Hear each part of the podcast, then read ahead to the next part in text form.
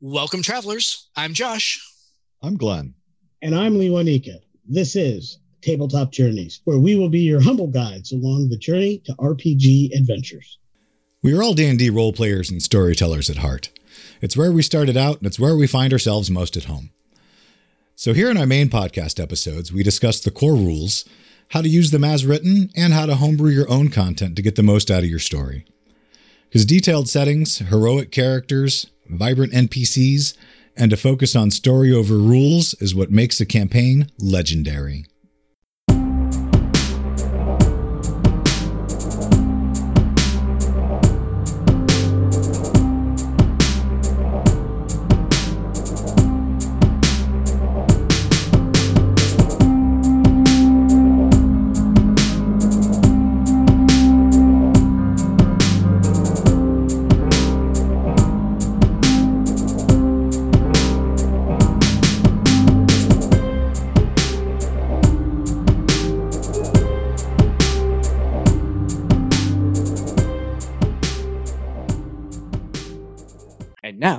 From today's sponsor. Hey everybody, Mr. Dave here. I want to tell you all about. Oh, Mr. Dave, Mr. Dave! Hey Arnold, what can I do for you? I was just about to tell everybody all about the show. That's why I'm here. I thought of a wonderful way to do the commercial. Oh yeah? What's that? In song. It's educational. It's sensational. It's our puppet invitational. To join us each week for some fun.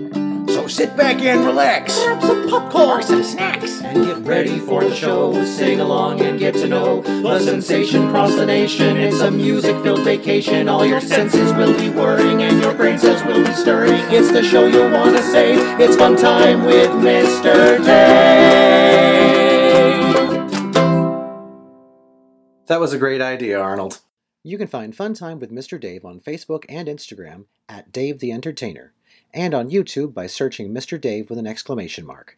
See you next time. Welcome, everybody. Today, we are going to be talking about the next big book that Wizards of the Coast has announced is coming out.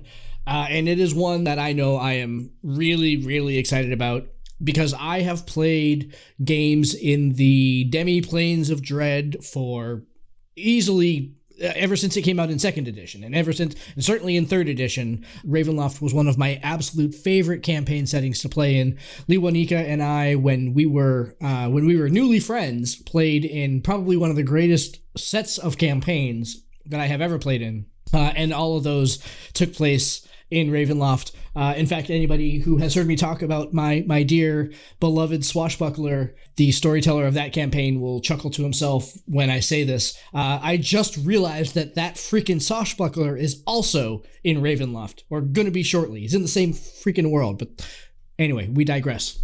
So, Ravenloft. Wizards of the Coast has announced Van Richten's Guide to Ravenloft. It's coming out in May of 2021. Lee Wanika, throw it to you. How about your thoughts? I love the Ravenloft setting. It, when I was originally pitched to me as a as a setting to play in, I was a little worried about it because I had seen it not done well previously. I played the Ravenloft module in second edition. I have seen lots of Ravenloft material because it proliferated in second edition and loved the 3.5 Ravenloft stuff. Uh, Swords and Sorcery had a series of books that came out in addition to the original Ravenloft book. Josh, Your Dhampir came out of that book. I mean, there's just so many great things that came out of it, and those campaigns were amazing. I just loved everything from the artwork to the story content to the methodologies. And I love the fact that it allowed for much better storytelling because there was a central conceit, certainly in the campaign we had. You weren't beating the Lord of Dread. What you were able to do was eke out survival. And that was interesting to me. That was how do you get through it? That was we'll beat his minions, we'll do whatever, but at the end of the day, we are still guppies in this big fishbowl. And I thought that was a really neat concept. Uh, and I look forward to an expansion on what we have in 5e because what we got so far was just an adventure path. It's just an adventure module and understandably one of the better reviewed and mo- most frequently talked about adventure modules. In fact, I think there are like three or four podcasts that I listen to where the showrunners of those podcasts are either running or playing in a Curse of Strahd game. That says something about the power of this particular IP. It says something about the power of the stories that can be told there. The fact that something that has effectively been the same module since the 80s is still being played and is still one of the best says a lot. And it was, of course, created by one of the best writing teams in in in, in uh, fantasy fiction. Uh, that being uh, Hickman and Weis. They are a fantastic team who do incredible, long-lasting, legendary work. And I think, yeah, Dragonlance. And and I this is one of their earlier works. Wrong side quest, guys. Yeah, I know, wrong side quest. But this is one of their earlier works, plussed up 30 years. And, or 30, 35, nearly 40 years. Uh, and I am absolutely over the moon looking for it. Even if that moon is blood So red. good, Yeah. Uh, Glenn, how about you? So I know I know what Leonika's experience with with Ravenloft is. Uh, how about yours? So I'm going to be honest. I haven't had a whole lot of Ravenloft experience. Back when Ravenloft in the 80s, the original, played it through once and it was all right. But I think it was all about where I was in my life at that point and what I wanted out of my fantasy. And I was a lot more into high fantasy, uh, Lord of the Rings, um, the Belgariad, the Dragonlance novels, than I was into horror fiction um, or the Call of Cthulhu game, or you know. But I've matured a lot as a person, and now I'm super excited about it because now I really dig the concept. Not necessarily running an entire campaign in Ravenloft, uh, because there's only so much gloom that my storytelling can take, and the world of Ravenloft itself, you can't fix it. You weren't. You're not wrong. You're not going to beat the big bad guys. You just got to learn how to live there. But do, using it as a world that a group or part of a campaign has to travel through or parts of it, I'm really excited about. And I think it'll be a lot of fun. I think the teaser we got with the Gothic lineages that came out recently on UA and according to the the teasers of the book have made it into the Ravenloft book, but we don't know at what versions yet. Um, personally, I'm really hoping to, that they took the advice of putting of advancing the uh, drawbacks of them uh, like the the Dhampir's thirst if he continues to drink too much. But I digress. Anyway, um, but I'm really excited about looking at the concept and the entire campaign setting and exploring it from the perspective of giving it 30 years later of a full polish and reboot um, or rebuff because I don't think they're going to reboot much because it was so successful. Uh, and I just really want to dig through it and pick out the pieces that'll work for the games that I'm running. I'm really, I think it's going to be a whole lot of fun. No, I totally agree with you. And uh, just to confirm, you're right. The Dhampir, the Hexblood, and the Reborn are all in the book with with finalized rules, and so I'm curious to see how those uh, those subquests moved from what we saw in the UA uh, into the finalized book. Because I know the three of us, I mean, we certainly had a had a bunch of feedback on on those. But the other two big kind of character options that they're talking about are uh, a College of Spirit bard. So you're talking like um, Which is intriguing. soothsayers and and things like that. You know, tarot readers and and that sort of uh, that sort of ilk. and then a a undead patron for warlocks. Which I'm surprised we don't have Oh, yet. Right, and the uh, the the way that that it's kind of being wrapped too is saying that um, that those uh, subclasses uh, will both run on the post Tasha's Cauldron design principles, which tells me a lot of customization, a lot of a lot of power. I mean, the the the subclasses that came out in Tasha's, um, we have seen throughout multiple classes now are just more powerful than their earlier iterations. And they're more powerful in very in, in very specific ways which is why i think saying that the subclasses we're going to see in ravenloft uh, are kind of following tasha's it's like yep because ravenloft is a very specific setting where you need to survive you need very specific skills you need very specific attributes you need very specific tailoring of your character to survive kind of in the, the demi-planes of dread. And so having subclasses which are tailored to that this is a good place to go ahead and put them this is the this is the kind of place that i would expect to see them as opposed to a kind of broad swath book like tasha's I uh, love the that inf- that extra bit of information that you were able to kind of dig up, Josh. And I was wondering if you had anything on any new feats and or backgrounds that will be in uh, Van Richten's guide, because as well as equipment and possibly weapons. Because I think Have you read the book already, Josh? Could yeah, you just can tell you just me? tell me what you've read? Because I know you have an in. But uh, that's kind of what I'm really looking forward to kind of knowing more about because in the realm of I run my own game, but I want to take pieces and parts of this and add it to. I want to add some horror elements to my existing game. Those are going to be some of the things. If I want to give somebody somewhat of a horrific, horrific background, I would lean towards do they have a background from which to draw? We've got the three lineages to draw from but are there now backgrounds that kind of go along with that? Are there new, uh, and I'm sure there will be new animals, new monsters, things of that nature. But it's like each of it basically, if there's a category in the player's handbook, I'm hoping Van Richten's guide has a few new options for that same category in its book. So we could say anytime you want to do some kind of horror thing, here's a way to borrow from this other book. Go to the same section, grab something from there. So you may have all these other things, but he has a tinge, a background of horror, or he's a, a horrific lineage, but everything else is kind of regular D and D, you know, or he's got all, he's a regular D and D guy, but his weapons are have this horror flavor to them. Uh, and I think that's kind of what I'm excited for. That's what I'm really looking to, looking for. So I have not read the book, obviously, uh, because it doesn't come out for another three months, and we don't get uh, we don't get advanced copies that quick in advance. We don't have an advanced copy at all.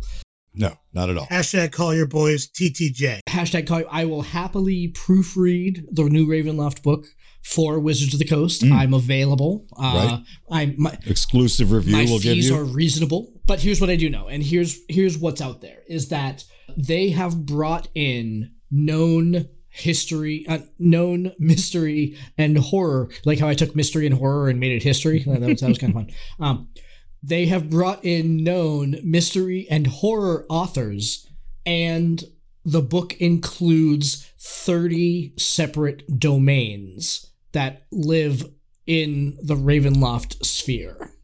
So when you talk about new NPCs, new creatures, new this, new th- yeah, I, it's all gonna that's all gonna be in there, I'm sure. It sounds like it's going to be a very in-depth like environment. So you're gonna you're gonna get backgrounds and subclasses that are in there too. That's definitely in there. One of the things that has piqued my interest most. We talked about how it's kind of running in this post Tasha's setup. There's a new customization option, which is specific to Ravenloft, and it ties into these new lineages that they're tying out. But it's uh, it, they're calling this character customization option "Dark Gifts," which if that phrase in a Ravenloft scope does not chill you to the bone I love it. uh, in terms of there are there are players out there that storytellers love. That's when Josh was thumbing through the book and thought that Dhampirs were an interesting character type, and that boom, instantly I'm playing one. If any player goes to a storyteller and says, "Please give me a dark gift," if that storyteller does not sit back and and thread his fingers and cackle maniacally, I'm not sure that they get to keep their storyteller card after that. Because really, like they're called dark gifts. Dark gifts. That's what they're called. You've at least got to go for an evil chuckle while trying to. certainly play it close which to the one would you chest. I like? mean- Perhaps And- two. and, and if anybody doesn't know what the sound of that sounds like, it's very similar to.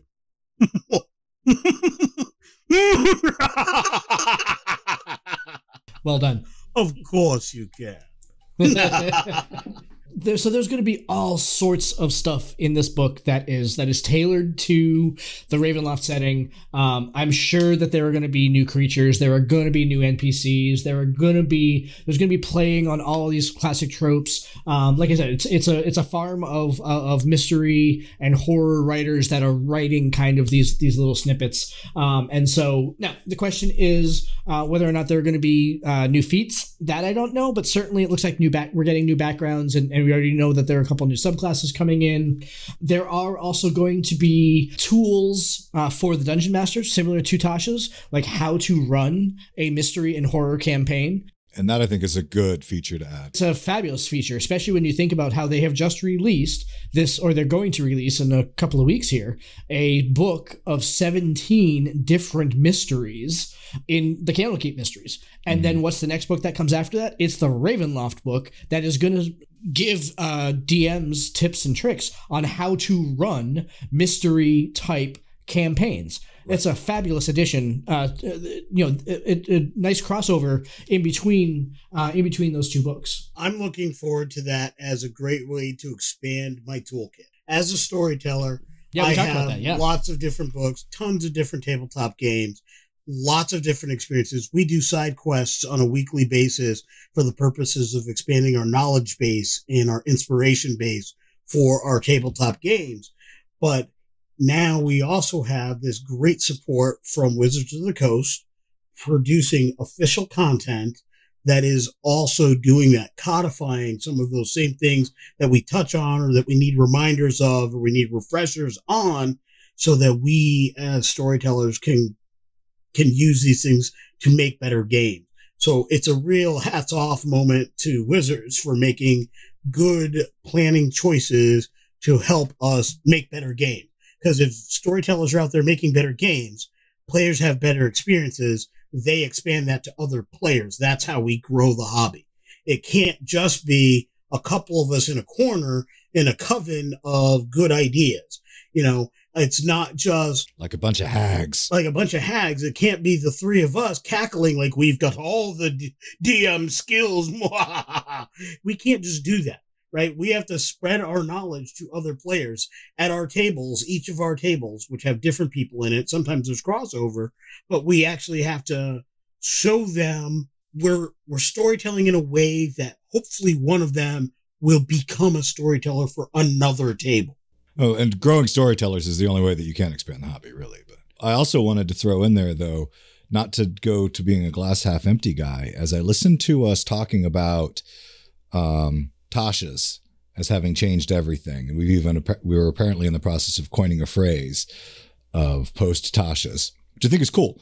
Um, and I really dig the direction that Tasha's is taking character backgrounds and character development and character flavor. But I want to throw up a cautionary flag of one of the things 5e did was simplify the game. Like part of the reason 3.5 got out of hand is because the skill system to create flavor got way too complicated. There was like, I don't know, 150 skills. And then when you got into the subclasses and kits, it was getting ridiculously complicated. Um, and they did a good job of simplifying it. I love what we're doing with Tasha's, but my concern is, and I'm just throwing this out there as a, an early warning system kind of thing, is that if we keep following that pattern of cool expansion, it's not going to be skills. Instead, it's going to be set up in background and class customization, but it's going to become super complicated. I hear what you're saying, and I offer this diagonal view of opposition. I, I, I think I'm on line with you. I think there's a limit to how many feats we can and should add, right? I think there's a lot of things we have. I think if we're adding something like Ravenloft, there needs to be some type of feat or something that's indicative of the realm, the Dread Realms, similar to we have Fey Touch, we have Shadow Touch, right? Those are two new feats, and we did get a bunch of new feats in Tasha. So I'm not think saying we should have 12 more feats, but two or three feats that are exclusive, not exclusive, like you can only have if, but that are specifically to give that Ravenloft feel, I think makes Right. sense. So if you, Oh, I like feats. I think they're awesome. uh, and similarly, two or three backgrounds that seem to be, that give a specific Ravenloft feel, Right. I don't think makes it overly complicated. If we did 20 feats or five to 10 skills that are dependent on something that is specifically Ravenloft, that's the danger of going 3.5 with it. or even reintroducing the feat trees. Now, I loved feat trees, but yeah, they definitely posed a, a degree of complication. Yeah, with the prerequisites, those were cool. But beyond that, when you're looking at feats, what I'm talking about now isn't just about the number of them, it's about the different mechanics they're adding to the game Mhm. on similar things that makes it confusing, like in my exploring of the Hex Blood versus the Hex Blade. The Hex Blood gets its own innate ability to cast the Hex spell as a bonus action, but the Hex Blade gets a special Hex. They're very similar, but they're different. And they apply different numbers and different scenarios to effectively the same game mechanic. That makes it more complicated. Or when you've got, uh, there's a bunch of different abilities out there to change the outcome of a die roll. Anything from abilities that add or detract advantage or disadvantage to add a die four into a roll to see if you succeed. Or uh, most recently, the one that I was entertained by was um, with the Hex Blade in particular, as you get further up, one of the abilities becomes if the person that you have hexed attacks you, roll a die six if they hit, and on a four and up, the hit becomes a miss. It's a totally new metric for how to decide something that's never even been brought in before.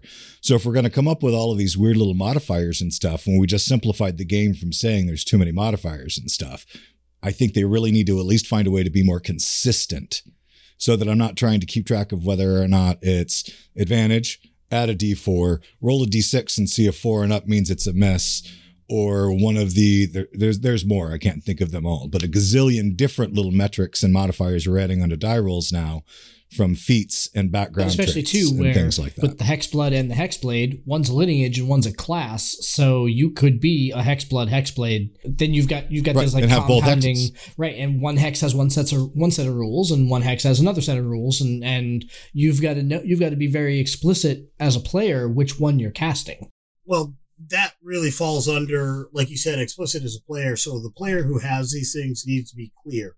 The communication between player and storyteller about what powers I have and how I'm using them needs to be very clear.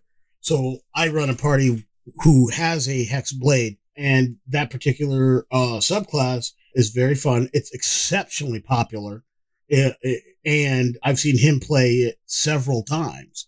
So I, I know that he likes that. But sometimes, because I also run other people that have other abilities, I need to ask the question, which power are you using again, or what have you. So we have to build a, a, a- communication. We've had to, uh, and it works very fine. We don't have too many issues. I run a loose enough table where if I made a mistake, we've been playing long enough where I feel I could retcon it if I had to. But if I say, oh, we'll get it right next time, let's roll on, we're both okay with it. He trusts yeah, most of my players would be too. he trusts me enough to know that I wouldn't. Uh, I'm one, not an adversarial DM. I'm a storyteller, and we're working together.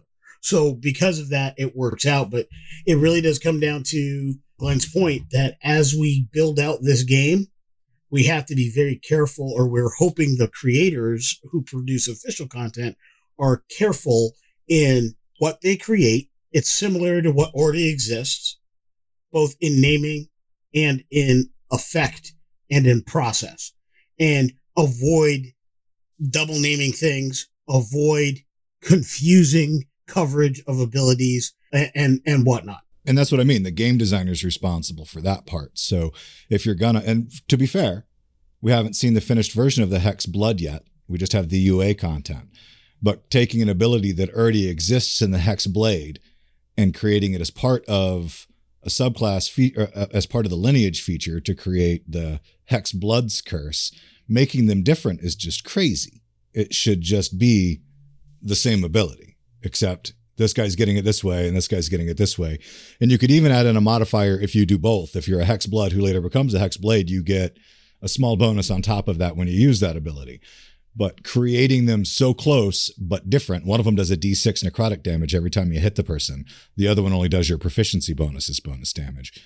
It's like it's getting more complicated the more they add, and they really need to pare that down. And if they did that because the newer version sits within a cluster of metrics that would make it too powerful, then the answer is call it something else. It, a, a different name Different flavor. eliminates that problem altogether.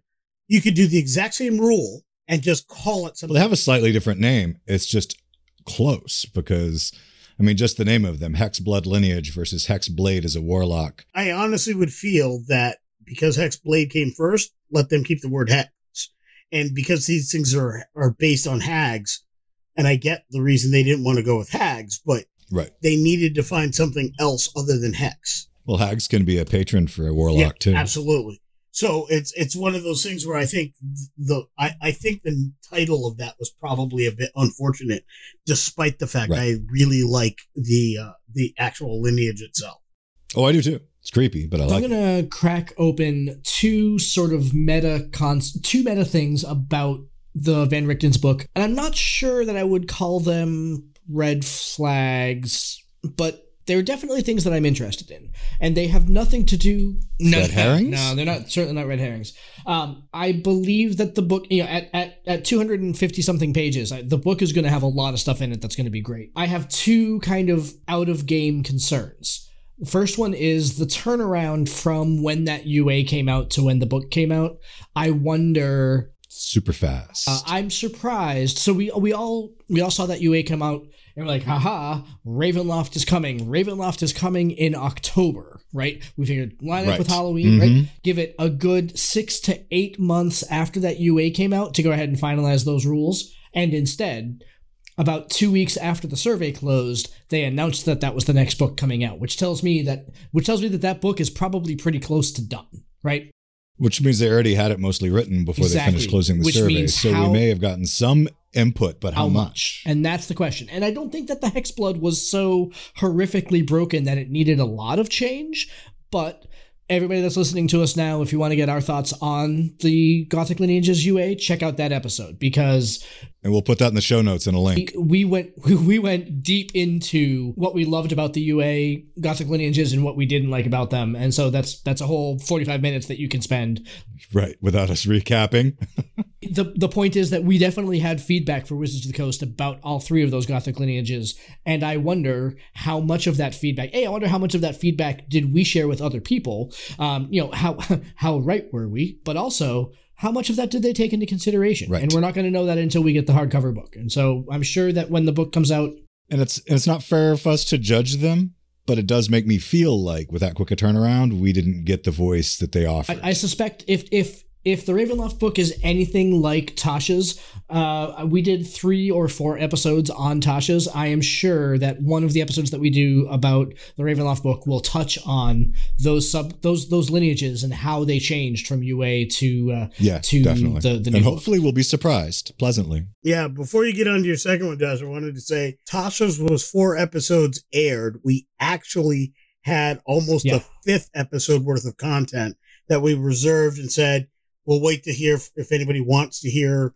that other bit um, on on Tasha's uh, because we felt that at four episodes it's a month. We've been talking about Tasha's for a long time. We kind of yeah, we, we, we wanted to we, we wanted to let that one lie for a bit. Uh, and it may be content that we will revisit a year from now to kind of talk about it on the anniversary. And we talk about uh, what Tasha's has done for the game over time. But uh, I think you're right. I worry about how much input, not just the three of us, but anybody in fandom had on on on this book. There's a there's an inherent promise when you put out a survey. And because they're not necessarily sharing that data, we'll never know. True. And we may be prematurely getting uh, worked up about it because, I mean, some of the stuff they put in there sounds great. Like the way they teasered it, like quoting right out of the teaser from Dungeons and Dragons when they're talking about some of the stuff to expect in it. The way they write macabre lineages, dual edged dark gifts, haunted subclasses, and other forbidden powers really smacks Oh, yeah. of what we wanted out of it, which is having the cool power also expand on the negative if you use it too much you know um, so maybe we're going to get exactly what we're hoping for So maybe they're going to tie in the dark gift to a failure uh, uh, uh, on the part of the other things, or maybe they're going to give the storytellers the latitude to provide dark gifts if there's a failure on the other things. yeah they don't have to allow me that latitude i just take it anyway well, fair. Um, th- you know, so there's that. Uh, but it's interesting but that they do because that's the way they designed the game Yeah. It's interesting you mentioned that though, Josh. And the reason I say that is because I was listening to a podcast and he had made the comment that when not Wizards of the Coast, but when TSR originally did their surveys, or maybe when they originally did their survey back in the 80s, uh, there was some question as to whether or not the survey was anything other than advertisement trying to make people think or buy into because they didn't, because the product then happened so fast afterwards that there was, and that was like multi page, hundreds of questions. I actually filled it out a couple times uh, back in the day, but there was some significant question about how much was actually feedback that was used, or was it just get people interesting? So it was like pre advertising. Right. Building buzz. I love the idea of getting buzz, and that makes good sense. It makes good business sense. But to find out that your vote didn't matter is never a good thing. I think we've all lived through that a, a couple of times in the past bunch of years where that feeling, whether it's true or not, is an issue. It creates issues. So I would hope that if our ideas weren't listened to, I would hope it's because we were one of very few people who had that feedback.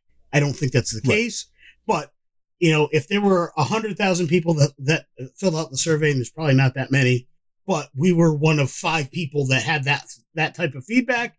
I'm okay with it not being in there. Clearly it wasn't the group opinion, but I would also hope that it was at least looked at and that they were willing to make changes, even if in the end those changes didn't need to be made.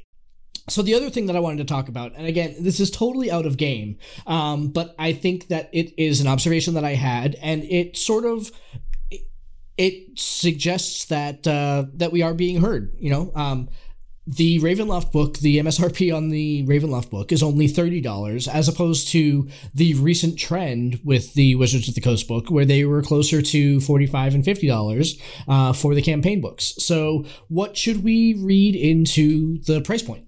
I think what we read into that is the campaign book, specifically Candlekeep, is a collection of multiple creators that all need to make their money based on their labor. That, in theory, should drive up the cost of that product. If you think about it from that perspective, you've got 17 different authors that are working on this one book. If you sold that at 30 bucks, the amount of money made by each author is would be significantly less than what a product that sells what we're thinking that will sell should be. And so I think the higher price point is more based on the creator number than uh than anything else. So I like that. but I, Icewind Dale was also fifty dollars, and I think that that's that's a much more direct parallel than probably from Ravenloft to Candlekeep. I, I- I think you're correct. And I think your point is better made with that book than with Candlekeep. Is is kind of what I'm saying. I agree with your point, but I think it's better made with with that. I agree with both of you. I mean, obviously, cost of production is always going to play a cost in final product. So if you run something special about a book, if because of the authors you put together, it meant that it cost more to produce, then that book is going to be elevated. But I think what stands out to me more is that the $50 price range is the norm, not the exception, it seems.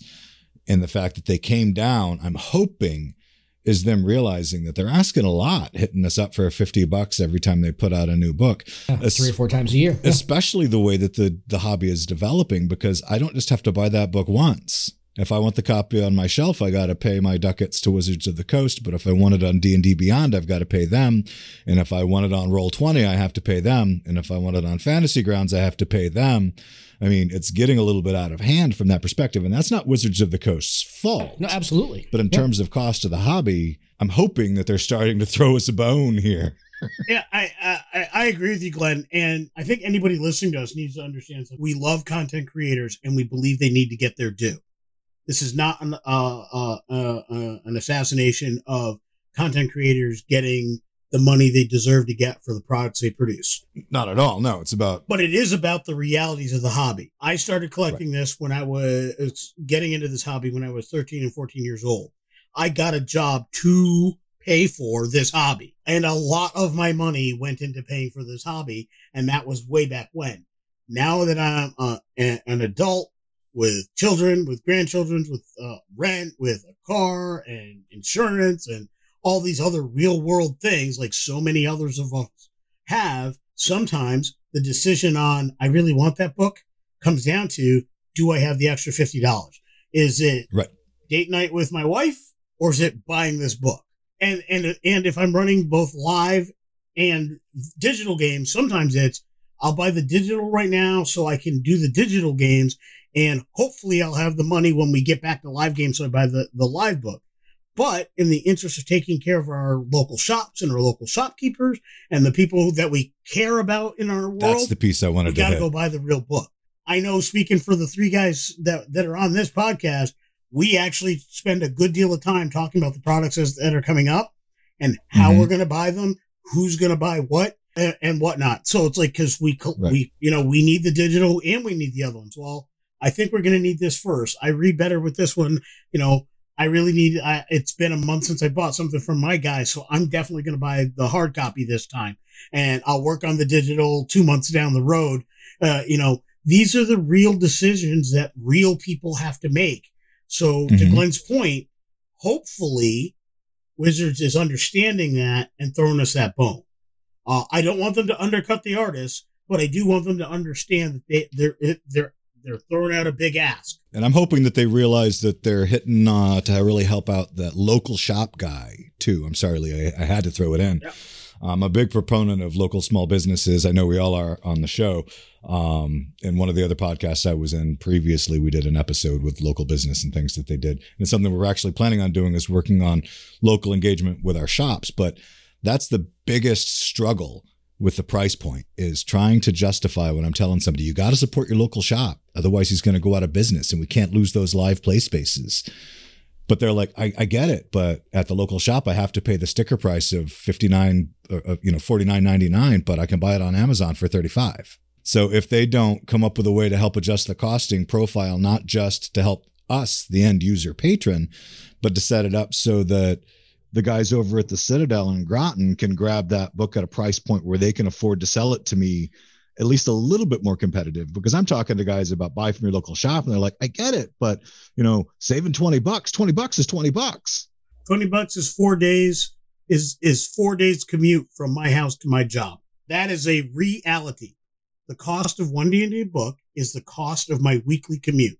I bring home a paycheck based on that cost of one book and that is an actual calculation that real people make every single week these books may only come out four or five times a year but people are living real lives 365 days Okay, so I know I am really excited about about this book. Um, Leonika, why don't you give us your final thoughts? I absolutely love Ravenloft because I don't care for pre-generated modules, even though there's good stuff in Strahd that I have already taken out and and like to use.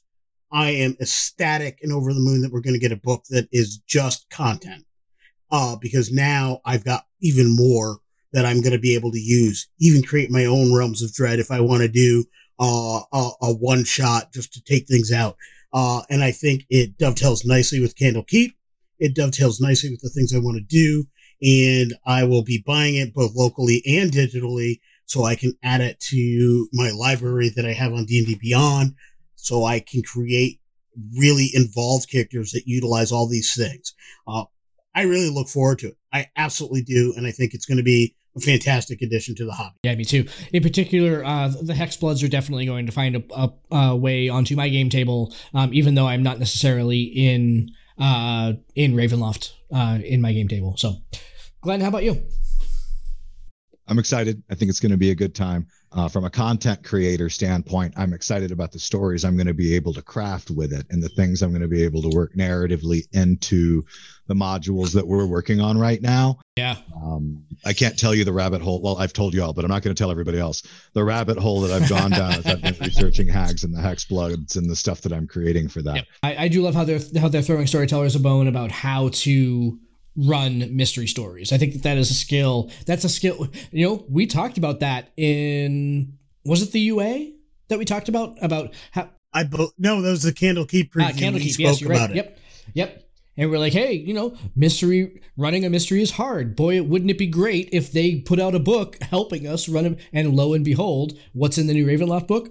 DM's guide on how to run mysteries. So you know, when we did that review, I said when it comes to mysteries, I'm rubbish. I am flat rubbish. And that was my nod to our friends across the pond. And I repeat it now. I love the fact that we're going to get more tools to utilize m- mysteries and horror, those things that I'm not currently good at, that I love to play in, uh, so I can get good at them, so I can get better at them. so I can start incorporating them. And along those lines, Glenn mentioned some of the things we did. I'm going to give everybody a little peek behind the curtain here at Tabletop Journeys. We have each made characters based on the three UAs, uh, and we've built them up with the purpose of letting them be seen by our patrons. And uh, and the idea is they're going really well. The rabbit hole Glenn spoke of uh, is is very much a similar rabbit hole with the one I did. And now I've got this whole village idea, this whole forest concept. And if they give me the way to build a realm of dread and I get to have a central village to that realm, I may have something I can really knock out of the park with. And, realms I'm of think- dread are like a little microsystem on Ravenloft. So for Yeah. creators, we can make you guys out there in the audience, you tell us what would you what how much would you like to journey into the mists with your tabletop journey storytellers into a realm of dread controlled by the three. Would you like goosebumps or to be chilled to the bones?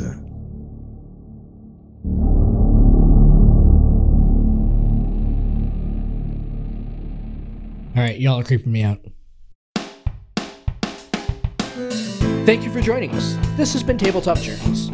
We would love to hear your feedback on our show today. You can join us at www.ttjourneys.com, where you can subscribe to the blog to leave comments and see all the content that we publish beyond the podcast. And make sure you join our growing online community. You can follow us on Twitter at TT Journeys and join us on Facebook just by searching Tabletop Journeys there. You can also reach us by email at podcast at ttjourneys.com. And if you want to catch early access to our episodes and some of the other benefits we have coming down the pipeline, you can also support our production at patreon.com slash ttjourneys. If you're listening to us on Stitcher, iTunes, Podchaser, Spotify, Audible, or any other podcast platform, we would really appreciate if you would like and subscribe to the podcast. Full episodes come out every week on Saturdays, and every Wednesdays We'll feature our side quest series, where we talk about pretty much anything tabletop oriented. Thank you all so much for listening and for being a part of our growing community. And in the words of another traveler on our path, we bid you shade and sweet water.